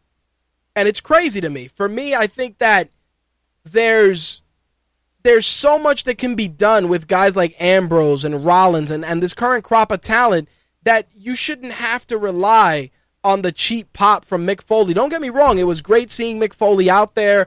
Mick Foley's a you know a tremendous asset to this business. He's done a lot. He's given his body to this business. But the fact that you need Mick Foley to remind you about the structure and what Hell in the Cell is all about, it's just ridiculous. Besides the fact that I've said this numerous times, much like TNA does with their themed pay per views, every match on the pay per view should take place inside the cell. All of them. Tag team matches, IC belt, US title, Divas match, Rusev and the Big Show, all of it should take place in the cell. If it's a theme pay per view, that's what you should do. I mean, one of the things I used to like when I was a kid, you'd watch Survivor Series, it would be all the different Survivor Series teams. You know, Hulk Hogan and his team, the Million Dollar Man and his team, or Bobby the Brain Heenan and his team, and Macho Man and his team, or whatever the case may be. Traditional Survivor Series matches, when it was the entire card, were always awesome to watch because you got to see everybody on TV, you got to see everybody be involved and just have really good matches, and it actually created a lot of great storylines right out of that. Whoever was the last survivor would end up feuding with XYZ guy, or maybe one of the guys that lost would feud with the guy that was the last survivor. And this is what bothers me. Like you're doing an entire, you're doing a pay per view called Hell in the Cell all the matches should just take place in the cell. Even if even if you don't have Nikki Bella raking Brie Bella's face against the cell, it's still part of the pay-per-view. It adds a different dynamic. It makes people look at each match a little differently because it makes you think, "Oh, are the are the Divas going to use the cell? Is Pay are Paige and AJ Lee going to use the cell? How's the Big Show going to use the cell or how's Rusev going to be involved, or is the Big Show going to rip the door off the cell, etc., etc., etc. And that's the kind of shit I'm talking about. You know, you look at this and you have this pay per view. That's what it's called. Same thing with TLC. Every match should be a TLC match. Um, you know, if you're doing a, a, an Extreme Rules, every match should be Extreme Rules, not just one or two, but all of them should be Extreme Rules. Tag matches, Divas matches, you name it it should all be under that because that's the name of the pay per view. Mortis adds AJ versus Paige. Hell in the Cell would actually be fun to watch. Why wouldn't it be? I think I think it would be good, and I think it would allow the it would allow the divas to test themselves. Again, they're the strongest they're the strongest women in professional wrestling. Why not? If the knockouts on Impact can have a ladder match or a hardcore match, then I think that the divas should be no different. But this also goes into what I've said before about their their lack of belief in their talent. You mean to tell me that Cesaro and Dolph Ziggler wouldn't have a good match inside the cell? Or maybe Damien Sandow, uh, you know, outside of the cell while the Miz squares off against Sheamus, and then, you know, Sandow uses the bolt cutters to get in and he calls Sheamus the match, and the Miz wins the belt, etc., etc. There's so many great things you can do, and you have the structure in place. What are you going to do? Raise and lower the structure instead of just having it out there for the entire duration? It's stupid.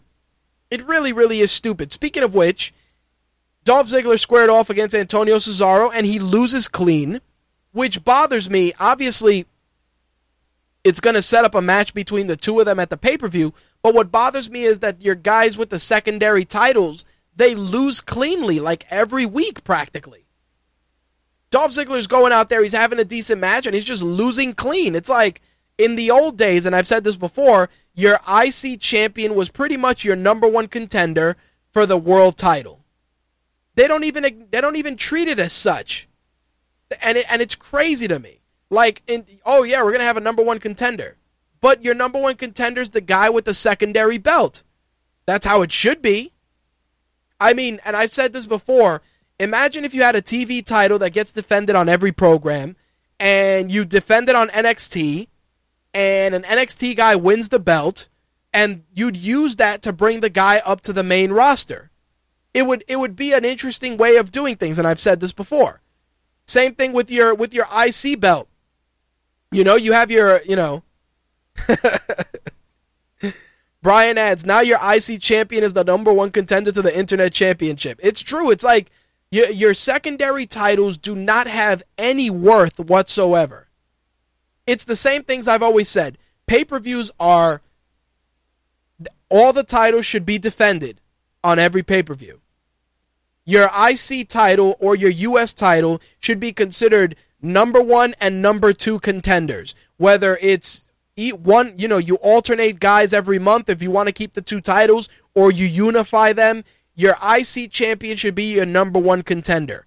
Fact. Taking a page out of Tyson's kid out of Tyson Kidd's book. A TV title should be established. That way you can allow second, and third tier performers to compete on every program, and it would be a belt that can change hands on any show. Simple. Your tag team titles, obviously, they're fine. Your women's title, it's fine. But your U.S. title and your IC belt should be merged at this point because they're fucking worthless individually. And like I said, utilize a TV title to get over performers that aren't quite ready to be in the secondary slot with the IC belt and are maybe not ready to test the main event waters yet. It's really not that difficult. That's the easiest set of booking that you can do. Plain and simple. But again, that would just make common sense. Mortis adds, uh, speaking of Tyson Kidd, he's supposed to be a heel, but then he talks about how he has to check on his cats. Checking on his cats would make him a face. I'm getting mixed signals. You know what bothers me? The Tyson Kidd thing, it's funny that you mentioned. You know what bothers me? That you take Titus O'Neil, you job him out on Raw, you job him out on SmackDown, but yet he's going down to NXT to challenge Adrian Neville for his belt. Like, all of a sudden, he goes through this magic portal and he becomes a badass. Or how about this? Tyson Kidd is a badass on television, and then you bring him on Raw, and he's just a bitch. You know, it's it's craziness. I'd love to see Tyler Breeze take on The Miz. I think that would be a great match. I think Tyler Breeze would do well on the main roster because he's got such a unique gimmick that, you know, it's a little bit of Rick the Model Martel sprinkled in with some, you know, more modern stuff. I think it works. I think it would be an awesome match to see. But that's pretty much where I stand with regards to that. You have these you have these titles, they're being misused. You have all this different talent. You can spread it out a little better. You just have to try and really realize that the writing is on the wall. If you unified the World Heavyweight title and the WWE title, but you're keeping the IC and the US title around for what? It's a waste. It is a waste. Unify the titles, bring back the TV title, and leave it at that. Mortis adds, I hate to say it, but I don't think they'll ever give Breeze a legitimate shot in the main roster. You know what's funny? When people talk about the future of this business, it's easy to talk about Prince Devitt, Kenta, Kevin Steen, Sami Zayn, you know, but you're not looking at guys like Tyler Breeze, who is, is an incredibly talented performer. He's got a good gimmick. The crowd is into him. It's just, and this is something I've talked about before. It's the same thing that happened to Adam Rose. Just because the shit is over in NXT doesn't always guarantee that it'll be over in, on, you know, on the main show. Like when Adam Rose was doing the whole Rosebud shit in NXT, it was a smaller venue, it was more intimate, everybody was into it. When he comes out on Raw, it's sometimes it's good, sometimes it's not. You know? And Brian says they gave Bo Dallas a shot. Why? I'm still trying to figure that out. Bo Dallas is such a unique and fucking weird situation because his gimmick his gimmick is weird and he's not really feuding with anybody. And I said to myself, why don't you just put him with Bray Wyatt? He is his brother. Why don't you just put him with Bray Wyatt? I think it would work because you'd have like good and evil. You'd have Bo Dallas preaching all this happy go lucky shit and Bray Wyatt preaching about the end of the world. I think it would work better, and at least it would allow these guys to work better together versus, you know, split apart. I mean, look at look at the great chemistry that you have with Goldust and Stardust and how and how amazing they are together. You mean to tell me that Bo Dallas and Bray Wyatt couldn't do good things together as part of the Wyatt family? It wouldn't work. Like Bo Dallas can say, you know, I've been using my mom's name instead of using my real name, which is Bo Wyatt, you know, because I didn't want to bring shame to my family, but I've seen the light and I Bolieve. You know, like like it's it's easy to do that because right now you're doing nothing with him. I don't even know who the fuck he's feuding with this week. And nobody gives a shit about them. So at least if you do that and you acknowledge the real relationship between them, there's a possibility that it won't be complete dog shit. Simple as that. Anyway, our last match of the night John Cena, Dean Ambrose taking on Kane, Randy Orton, and Seth Rollins in a very, very solid match, which of course ended with the cell being brought down. Um, we knew that was going to happen because again, it's a, it's the hard sell, no pun intended. And um, it was a good way to close out Raw. The curb stomp from Seth Rollins to Randy Orton definitely raises a lot of red flags because it makes you wonder is is Randy Orton going to cost Seth Rollins his match with Dean Ambrose or vice versa? And um, you know, is that going to be the catalyst for the uh, the rumored Randy Orton face turn? Very very interesting questions for sure. We'll see how it goes, but I mean, it was a decent Raw. It wasn't a great Raw, but it was better than it's been in the last couple of weeks. But we'll see what happens. Like I said, we got Hell in the Cell this Sunday let's get into the other wrestling news for the week. Um, with regards to TNA, which I haven't talked about at length in quite some time, their TV negotiations are still ongoing. I have no clue what network they're going to end up on, um, but it's definitely not going to be Spike TV. And based on what they've been saying, there's going to probably be a there's going to probably be a lot of downsizing after they move to one of these other networks because they're not going to make the same amount of revenue they were making with Spike TV. But we'll see what happens. There's a rumor that we will be getting an announcement with regards to TNA's future next week. That's the rumor. Don't quote me on it just yet. So, if you guys heard uh, the the previous show, you know that there's an unspoken rule that any divas that are on the Total Divas show are not allowed to win the Divas Championship. It's a rumor that has been talked about. It's been addressed. Uh, Stephanie McMahon addressed it, and I'm going to get into that. But here's the crazy thing. If you thought that the Divas roster was thin now because of Total Divas, it's about to get a lot thinner because they just announced that Alicia Fox and Paige are going to be joining the next season of Total Divas in January 2015. Now, of course, you probably ask yourself, why doesn't AJ Lee get put on Total Divas? Well, there's a very simple reason for that, and that reason is called CM Punk. So if you're hoping to see AJ Lee on any episode of Total Divas, it is never going to happen as long as WWE and CM Punk hate each other's guts. So there you have it. Now, with Alicia Fox and Paige, the only divas not on the Total Divas show are AJ, Emma, Lana, Lillian Garcia, Eden, Renee Young, and Tamina Snuka. That's it. Everybody else is on Total Divas. How crazy is that? Now, if the rumors are true that they that the uh, the divas that are on the show can't win the belt, that means that Emma may actually win the Divas Championship Sunday, uh, someday, excuse me, or Tamina Snuka as well when she comes back. Everybody else is on the show. It's it's insanity. Again, Total Divas booking has taken over the entire Divas division, leaving us with AJ and Emma Lana can't wrestle due to an injury she sustained. Um, she's actually not allowed to take any bumps whatsoever. So, if you're wondering why, if and when Lana's getting in the ring, it is not going to happen based on a report that I read that um, she sustained an injury in training uh, when she was starting out, and per doctor's orders, she cannot wrestle. So, Lana will, excuse me, Lana will be a manager for the foreseeable future, and she is not going to have any sort of physical contact whatsoever. So there you have it. Any chance of Lana getting in the ring is out of here.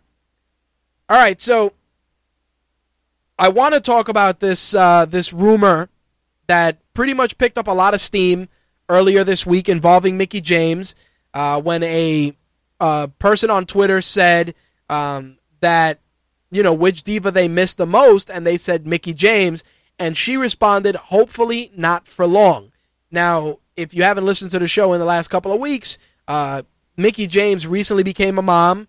Uh, she actually had a kid with uh, Magnus from TNA, and she has not been involved in pro wrestling since having her child. But a lot of rumors are floating around that she may be returning and heading to NXT as a trainer, with the possibility of also being on the main roster. Now, Mickie James is an incredibly talented wrestler. She has a pretty decent country music career, but the full schedule after having a kid, you know, 300 days on the road, maybe not unless they give her a modified schedule. But I'll be honest when I say that bringing Mickie James in and not putting her on Total Divas would at least inject a little bit of energy and blood into a very, very stagnant division. Again, take this with a grain of salt, but it's interesting that it was acknowledged on Twitter and she did respond to it. Again, Mickie James, maybe even Victoria, if you bring Victoria to WWE, at least you got two women that are good in the ring and can at least give us some decent matches with the current crop of divas. We still have Charlotte, maybe Bayley or Sasha Banks that may or may not get called up sooner rather than later, but even then, the the the Divas roster that is actively able to perform is not going to be the same. Mortis adds that Victoria is busy with her bar in Chicago. I, have been seeing a lot of cool pictures from the squared circle, but I do think that Victoria would probably do well just as a as a veteran hand in the Divas division. It's true she does have her business, but I think it would probably be good promotion as well if she was able to wrestle while still owning the bar. But that's just that's just me being selfish and wanting to see the Divas division succeed.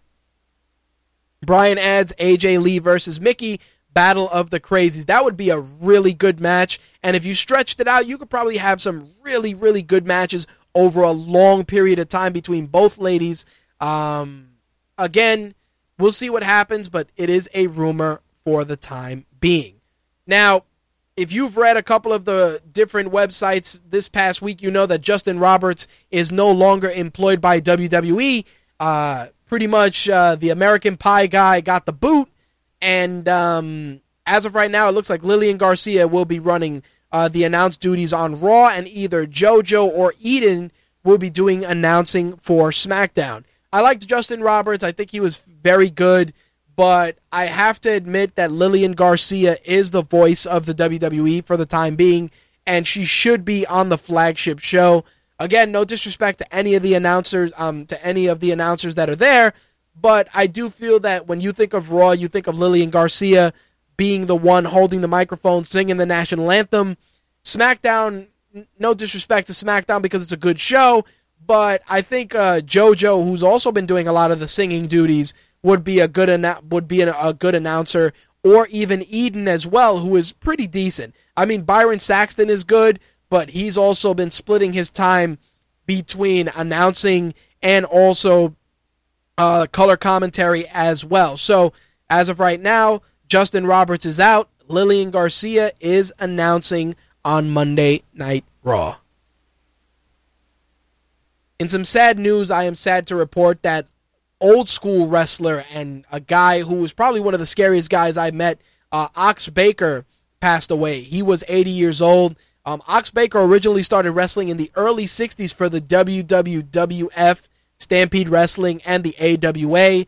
Uh, he was known for his famous heart punch finisher, and he was, um, you know, it was crazy that Ox Baker had such a such a storied career, but most guys may remember him from being in Escape from New York. He was also in The Big Brawl and also in Blood Circus. He appeared on The Price is Right as well. Um, the crazy thing, Ox Baker, I saw him at a couple of independent shows here in New York City, and even in his late 70s, he was a scary, scary man. He had really crazy looking eyebrows and a cool Fu Manchu beard. Uh, just an incredible presence. Uh, do yourselves a favor if you can, YouTube some of his matches. Um, you know, he was, um, like I said, he was known for his heart punch finisher after being in a tag match with Alberto Torres. Uh, Torres was injured during the match. The guy died three days later, and he died from a ruptured appendix, but they actually used his death and blamed it on Ox Baker's heart punch. And because of that, the legend of the heart punch grew quite a bit after that event. Now, obviously, it's all poor taste saying, "Oh, this guy died because of a of a of a wrestling finishing move," but you got to remember this was the 60s and 70s. Uh, it's all about theatricality, and like I said, Ox Baker is a scary, scary guy. Um, you know, our condolences go out to Ox Baker's family. Uh, like I said, if you get a chance, see if you can pull up some of his matches on YouTube. Uh, WWE acknowledged his passing on their site, and like I said, he was he was a cool performer. He had a very unique look, and um, passed away at the age of 80. So uh, again, my condolences to his family. Now I want to switch gears. I want to talk about Chris Jericho's book. Uh, Chris Jericho put out a brand new book. I actually missed the signing on the 14th, but um, a very cool story came out of the book, and he shared it. Um, it involved Kofi Kingston of all people and Vince McMahon, and that Kofi Kingston challenged Vince McMahon to a fight. This is pretty crazy. Um, according to Chris Jericho, he said that during a plane trip, uh, Vince McMahon walked by Kofi Kingston and said to him, and I quote, maybe one day you'll get over. According to Chris Jericho, Kofi was visibly disturbed by the jab, and when Chris Jericho was asked about it by Kofi Kingston, Chris Jericho suggested that he challenge Vince McMahon to a fight. Now, Kofi Kingston thought it was a joke, but Chris Jericho was 100% serious and told him that he should challenge Vince McMahon, you know, knowing how Vince McMahon is. So, Kofi Kingston went back on the plane and asked Vince if he had a problem with him. At which point they went back and forth for a little bit, and Vince McMahon shot in for a double leg takedown. Uh, Vince McMahon and Kofi wrestled for a little bit, and then they got up. Vince McMahon laughed about the situation and and said that he appreciated Kofi Kingston standing up for himself.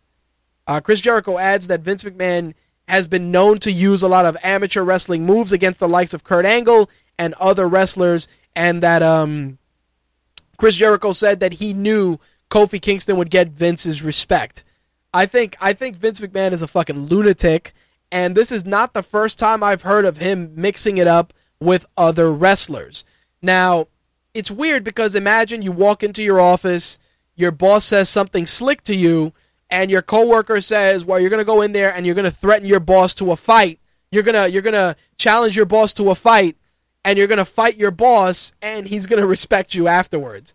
It is a crazy crazy scenario and you know, like I said, when you read it and you hear about it at, at, at first glance, you're like, "Ah, it's bullshit."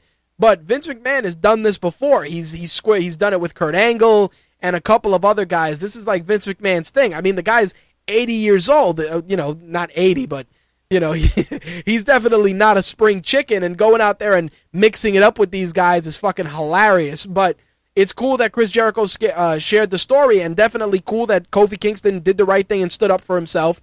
Um, I would love to be a, a fly on the wall to see that stuff because it's just you look at Vince McMahon, you can tell that Vince McMahon's like a like a like a rough and tumble kind of a guy. And um, even though I joke about it, I think that it, you know he's he's he's probably as outspoken as outspoken gets. And I think that it's true. The only way that you're going to gain that guy's respect is by fighting him. And Brian asked about the uh, the Mickey Rourke story, which I was going to talk about next, about Vince McMahon allegedly challenging or saying that he would whoop Frank Shamrock's ass, who was a bodyguard for Mickey Rourke. Uh, Frank Shamrock, of course, is going on record saying that that entire story was not true and that it was not him, but it was somebody else. But either way, Chris Jericho was obviously uh, trying to go over an angle with Mickey Rourke, and Mickey Rourke didn't understand that everything that Chris Jericho was doing leading up to their match, you know, to his involvement in their match, was for theatricality. Um, so hold on a minute. Val said that the gain on the mic is a little high. Let me turn that down a bit. Hopefully that'll be a little better. Uh, let me lower this too, just in case. Thanks, Val. I uh, brand new sound card, so you know how it is. Anyway, so Mickey Rourke thought that uh, Chris Jericho had legit beef with him, and when Chris Jericho rolled up, uh, Mickey Rourke had three or four bodyguards with him that he allegedly was going to have beat Chris Jericho's ass if they had real beef. And allegedly, one of the bodyguards was rumored to be Frank Shamrock. And after the whole thing with Mickey Rourke, uh, Chris Jericho was telling Vince about it, and Vince was like, "Oh, I'll beat up the little guy who allegedly was Frank Shamrock." Like, like you hear these stories and you go, "Ah, it's all bullshit." But the thing that gets me is the fact that Vince McMahon is a fucking is a lunatic. Here's this guy; he's a grandfather. Um, I mean, when Mickey Rourke was involved, Vince was definitely a little younger, but still not a spring chicken. He's talking about fighting, fighting, you know, a mixed martial artist, you know, alongside Chris Jericho. It's it's insanity. It is insanity, and it just makes me, it makes me like, I don't even want to say it makes me love Vince McMahon's antics because Vince McMahon is as old school as old school gets.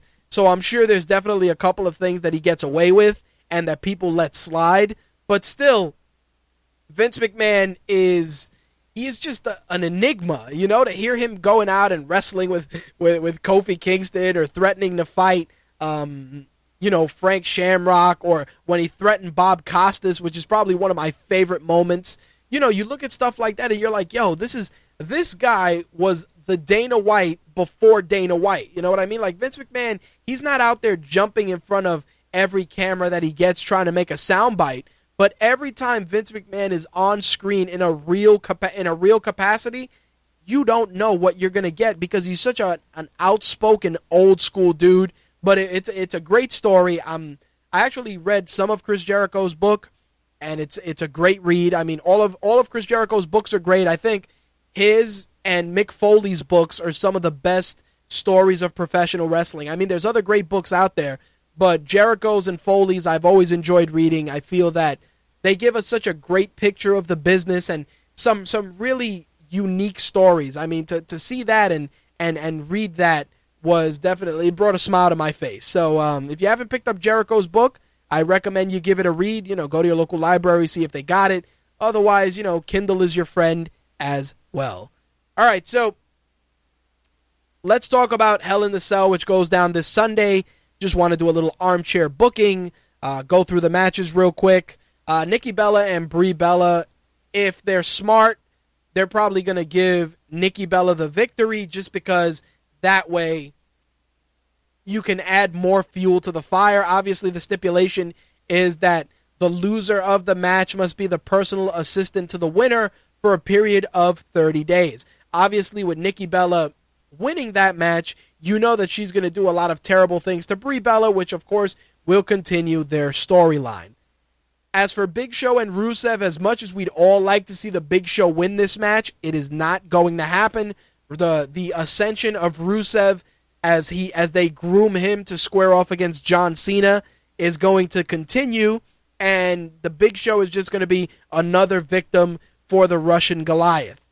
On the tag team side of things, Goldust and Stardust square off against the Usos, and as much as I like the Usos, I think that Goldust and Stardust need to retain, and that's my prediction for that match. On the Divas side of things, AJ having the belt, I think, is just better from a storyline perspective, but I would not be shocked if they put it on Paige just to raise her profile a bit more before she heads to Total Divas. On the IC title side of things, they're going for a two out of three falls match between Dolph Ziggler and Cesaro. As much as I like Ziggler as champion, I think Cesaro needs a little love, so I would not mind Cesaro winning the belt. On the US side of things, please take the belt off of Sheamus because he's boring as fuck. So the Miz is my winner. in that match. For Hell in the Cell, I think Dean Ambrose is going to win due to some involvement by Randy Orton. On the flip side, John Cena is going to win in his match against Randy Orton, probably due to some shenanigans by Seth Rollins. There you have it. So, overall, my picks are Nikki Bella, Rusev, uh, the Dust Bros, Paige, Cesaro, The Miz, Dean Ambrose, and John Cena. So there you have it. Again, um, Hell in the Cell goes down this Sunday, and of course, we will be live blogging the event on RageWorks.net. Myself, Slick, Quark Blade, Jay Santee, and the rest of the MTR team will be involved in the live blog. Last bit of news to close things out. It looks like Rey Mysterio may be done with WWE and may be heading to AAA. According to PWInsider.com, Hugo Savinovich, who works with AAA and is a liaison for both Puerto Rico and the U, uh, works with AAA as a liaison for both Puerto Rico and U.S. territories, recently told Miguel Perez from KGB Wrestling that Rey Mysterio has left WWE, and it looks like Rey Mysterio will be signing with AAA. Uh, WWE has not confirmed this at this time, so take this with a rumor. But we all know that Rey Mysterio has not been happy thus far, and it wouldn't shock me in the least that WWE cuts him loose and probably puts him under a 90 day non compete. Or if they hash things out, we get one swan song for Rey Mysterio to wrap up his career and send him on his merry way. In any case, the ship for Rey Mysterio has sailed, and given his knee injuries and you know just his his lack of action the last couple of months, I fe- I feel that at this point maybe it would be best if they went their separate ways. I mean, Rey Mysterio is a guaranteed WWE Hall of Famer, but I feel that given his injuries and just the the, the, the dissatisfaction from him as a performer, I think he would benefit from a change of scenery. Obviously, if we learn more, we will share it with you guys.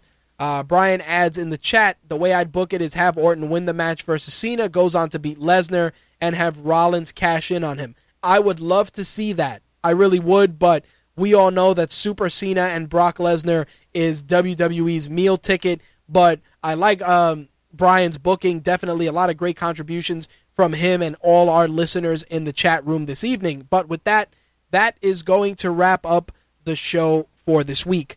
Just a couple of things before we go. Uh, live episode of MTR, episode 251, uh, Thursday at 11 p.m. Eastern, 8 p.m. Pacific. We're going to be talking gaming and we're also going to be talking entertainment news. Of course, the Avengers Age of Ultron trailer has been made public, and we're going to dig into that as soon as we go on air tomorrow. And we're also going to be posting it on Rageworks as well. Otherwise, My Take Radio will be back on air on November 5th and November 6th. Mark that on your calendars. There will be no live episodes on October 29th and October 30th due to our coverage of the Photo Plus Expo. As always, if you want to keep up with My Take Radio and Rageworks, for My Take Radio, you can find us on Twitter at My Take Radio. Become a fan on Facebook. Add us to your circle on Google Plus. And for all our other content, head over to RageWorks.net. Follow us on Twitter, Rage underscore Works, or add us to your circles on Google Plus. Now, if you want to keep up with our YouTube accounts for My Take Radio, it is youtube.com forward slash My Take Radio TV. Meanwhile, for Rageworks, it is youtube.com forward slash official Rageworks. On behalf of myself, Slick, Quark Blade, Jay, the rightist, Andrea, Josh, and the rest of the MTR team, I will see you guys later. Thanks for tuning in. We are out of here.